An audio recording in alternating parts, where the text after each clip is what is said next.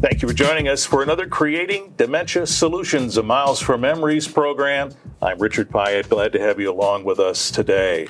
We're going to be spending the next four episodes with some special guests talking about dementia research. Joining us today, Dr. Graham Atkin with Michigan State University and Emily Bossie, who will be a doctor one of these days soon. We're going to talk about a number of aspects of dementia over the next four episodes. But before we do that, I wonder if we might just talk a little bit about what research means at Michigan State, Dr. Atkin. What does that really mean? Sure. So Michigan State University is a land grant institution, meaning that we operate in a, in a mission to serve the common good with uncommon will.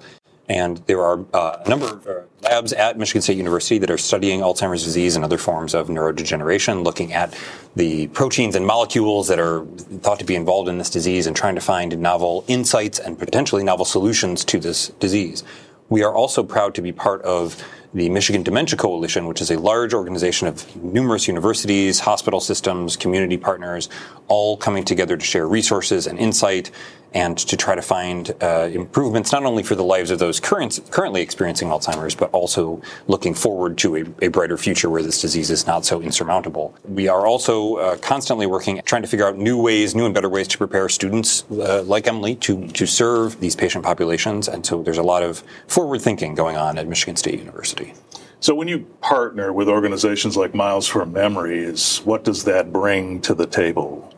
I often feel selfish that we get more out of it than Miles for Memories gets out of us. But uh, one of the things that, that it allows us to do is to help keep the most current information here in Calhoun County to make sure folks know what's going on, what's what's coming, uh, you know, out of the pipeline as, as soon as it gets here. To provide some counsel on maybe where to invest hope in, in one development versus another. In return, we are able to uh, help educate our students with some of the best teachers in the world who are the folks here in Calhoun County who are going to tell you what it's like to live with these diseases and what their experiences are, which I think is such a, an essential part of preparing physicians for the future. Oftentimes, and Emily can attest, awfully often our students are taught by physicians and scientists, and that's great but then you're only going to know what the physicians and scientists know. And what you need to know also is what the lived experience of these diseases are for people of all backgrounds. So we uh, are really proud to bring our students here to Calhoun County and have them learn from folks. Yeah, Emily, welcome. And talk a little bit about what motivates you in this particular expertise? Yeah, so uh, I'm going into my third year of medical school.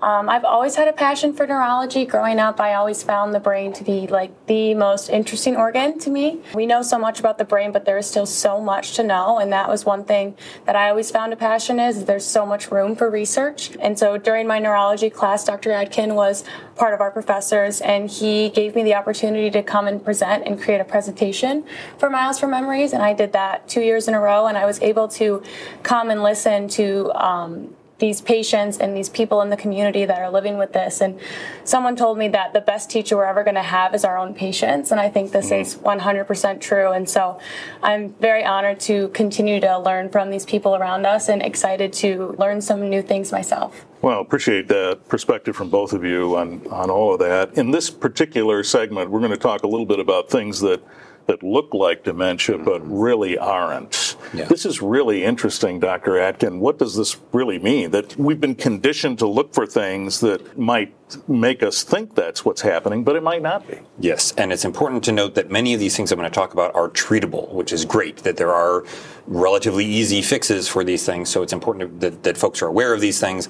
And if their doctor isn't screening them for these things ahead of time, that should be a, a point of concern for them. So hmm. we can talk about a couple of these things. I think it might be helpful to start by just saying when we when we say dementia, what do we mean? And so dementia is a uh, reduction in cognitive function that is persistent or progressive, meaning it's it's there for a long time and it, and it might get worse. And that reduction in cognitive function can include things like memory, thinking like puzzle solving, executive thinking, and personality. So any of those things can be a form of dementia. But there are many things that can cause a similar reduction in cognitive function uh, that you might not think about. So one of the most common of these is a medication side effect, and this can mean a side effect of a single medication or of the combination of medications you might be taking. So, for hmm. example, medications that might help you sleep or might help you deal with allergies can cause a reduction in that cognitive function, make it hard to think, hard to remember, might change your personality. And we wouldn't think of that as dementia. It's a medication side effect. The good news is, hopefully, that medication can be changed, replaced, the dosage can be adjusted, and those dementia like symptoms can be ameliorated. When you get into medication combinations, oftentimes people, people will receive care at different places. Maybe you went to the emergency room one time, urgent care another time, your primary care doc another time, and they might have given you different medications and might not have had the full perspective of everything you're taking. So now some combination of those medications is causing this side effect where you have some fogginess in your thinking or you're having trouble remembering. And again, uh, doing sort of a, a, reclamation of your medications, your doctor going through and saying, okay, tell me everything you're taking in what dosage and how often, they can look for those problem areas. And again, hopefully uh, fix that uh, by changing your medications. I assume that uh, a tip off in that case would be a recent change. Yes. Yeah. So keeping track of when did you start taking this thing and when did you start having these symptoms is a, is a good thing to do. Um, another uh, common one is changes to your sleep. So one of the first things that a good neurologist should do when you are concerned about dementia is look for things like sleep apnea. So changes in the quality of your sleep, the length of your sleep, the frequency of your sleep.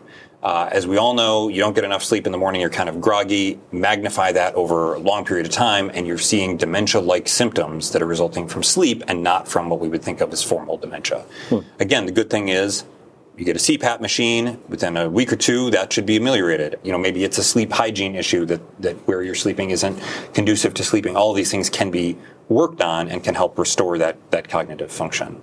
Uh, another common one would be a nutritional issue. So, for example, if you are deficient in vitamin B12 or you are deficient in sodium, your brain needs certain uh, nutrients to function correctly. It needs a proper electrolyte balance and losing either B12 or sodium can create these dementia-like presentations. I am one of the faculty advisors for a program at MSU that provides medical care to people experiencing homelessness, and we had a patient who had what's called hyponatremia, so his sodium levels were too low, and he fit the textbook definition of this looks like Alzheimer's, but we looked at what sort of uh, nutrients is he getting, how much fluid is he intaking, and the better explanation was this is a hyponatremia situation, which could be fixed by you know getting him proper electrolytes, and then he's back to normal cognitive function. There are other things like environmental exposures to pesticides or industrial solvents, uh, certain forms of cancer, certainly cerebrovascular issues can cause dementia-like symptoms. And then there's one more that I, uh, that I think should be talked about, which is a thing called pseudo-dementia. So pseudodementia looks like dementia, feels like dementia, but it is the result of neuropsychiatric issues. So severe depression, anxiety, things like that can cause a person to have trouble organizing their thoughts. Their personality can change, their memory can change. And again, there are treatments uh, that can be explored for a person who's experiencing those psychiatric issues but not if they aren't caught. And so if immediately think, oh, this is dementia and I've got Alzheimer's, one that can add to your anxiety and reinforce the, the problematic situation. Sure. Uh, but also, you know, there is there is help available for those things. Boy, these are a lot of check steps that yes. you have to take when someone's first visiting with you or a doctor to be evaluated for yes. this. I also think some of the things you talked about, anxiety and, and things of that nature, boy, trying to uncover those mm-hmm. and then address the root causes of that. Mm-hmm. How do you get through that?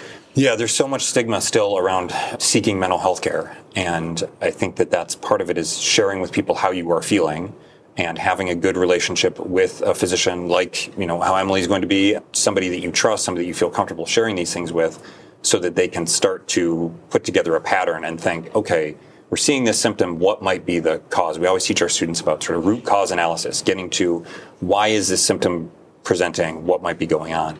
And, and if your doctor isn't doing that, then maybe it's time to look for a different doctor. Mm-hmm. Wow. And so you get through all of these check steps, mm-hmm.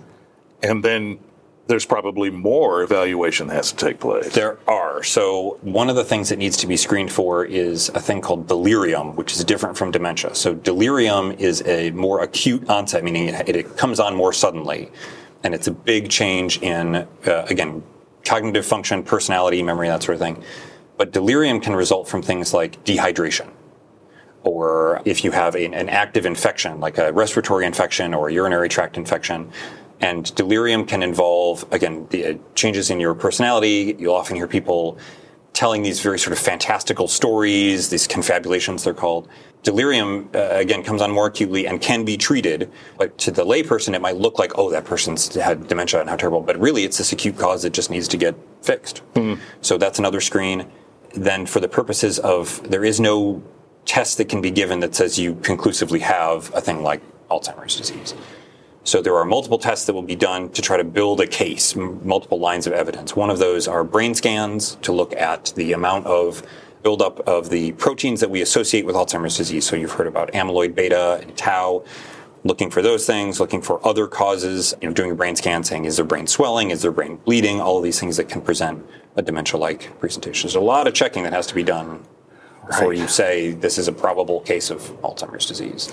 So if there's a bottom line in this discussion, it is potentially make sure you have a medical professional who's covering all these bases. Absolutely. And don't jump to the conclusion that you have dementia because that can cause all of this anxiety and fear and stress that might not be appropriate because actually it's just that you're B12 deficient or you need to get better sleep. Mm-hmm. So avoid that. I, I, think that the fear and anxiety uh, is a big part of this disease that doesn't get talked about enough. And, and, you know, people will ask, I misplaced my car keys. Does that mean that I have dementia? Oh, I'm, I'm you know, worried that I'm having this stuff.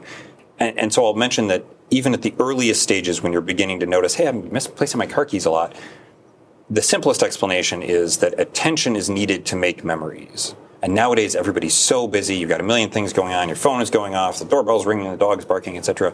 If your attention is split, you're not going to make that memory about where you put the car keys. Right. And so it's fine. Don't worry about it. You're just busy. If you find that when you pay attention, when you've silenced all the other distractions and you still can't remember the basic stuff, then maybe it's time to start talking to a doctor. Similarly, if you have been feeling really anxious or really tired, uh, that's also a factor. And then, you know, I often hear folks say, well, I can't, I used to know all this stuff and nowadays I can't remember who my second grade teacher was or whatever. There is normal transience of memory in age. You're not going to remember everything you used to know everything because you only knew three things. Now you know a million things and it's impossible to hold on to all of them.